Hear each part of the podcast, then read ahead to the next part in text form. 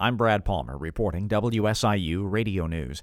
Increasing clouds tonight, the low 73 with scattered showers and thunderstorms mainly overnight. As you just heard from NPR News, the Illinois Supreme Court has upheld the state's ban on assault weapons. The law prohibits certain semi automatic weapons and places limits on magazine rounds.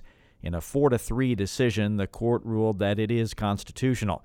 Representative Bob Morgan of Deerfield sponsored the Protect Illinois Communities Act and was at the Highland Park 4th of July parade shooting. It was incredibly meaningful to me and to my community, but for so many people throughout the state, from East St. Louis to Rockford to Chicago to Waukegan, because gun violence is so destructive and there are things that we can do to reduce it. This is a step in the right direction and we know there's more to do. GOP Representative Patrick Windhorst of Metropolis says he's disappointed but not surprised.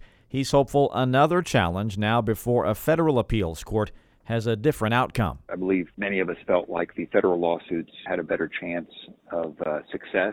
Uh, the federal lawsuits are being brought on uh, U.S. Constitution Second Amendment grounds, uh, and that is, I believe, will be those will be the strongest arguments that we have uh, toward this law being found unconstitutional. The Illinois law remains in place until that court issues its ruling. On the same day, the Illinois Supreme Court upheld the state's assault weapons ban. Vice President Kamala Harris came to Chicago to talk about guns. She was at a roundtable panel at Everytown for Gun Safety's annual training conference, Gun Sense University, at McCormick Place. Harris lamented that active shooter drills are now a normal part of the life for students, which traumatizes a lot of them. She says that's why Gen Z and Gen Alpha are everything to this issue going forward. You, students demanding action, is so critical. When your generation starts to vote in your numbers, I see this changing completely. Harris also continued pushing for federal universal background checks and red flag laws. She did not mention the Illinois Supreme Court decision. Illinois' senior U.S. Senator was in western Illinois this week where he listened to concerns from healthcare professionals. Rich Egger reports. Democrat Dick Durbin visited McDonough District Hospital in Macomb and Blessing Hospital in Quincy. He said downstate facilities face challenges in attracting healthcare professionals.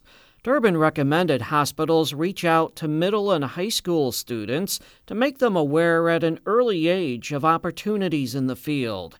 He also said a key is attracting students to the state's institutions of higher education. That's why SIU School of Medicine has been so important for our state because they focused on providing physicians in downstate communities.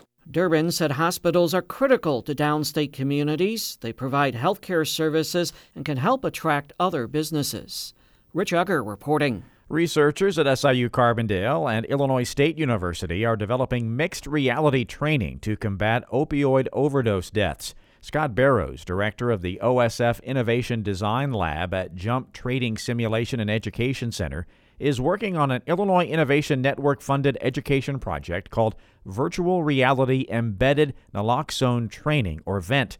He says the research will make use of cutting edge technology, which blends the virtual and physical worlds. The mixed reality portion of this, being physical and virtual, will combine the, the actual spray device so, uh, and a mannequin so that people can practice the actual physical spraying with a mannequin, perhaps, um, as well as having this virtual world that is is available at the same time. The Social Perception Lab at SIU will be used to assess the degree to which an individual's subconscious bias against people with drug addiction influences how they would respond when someone suffers an overdose.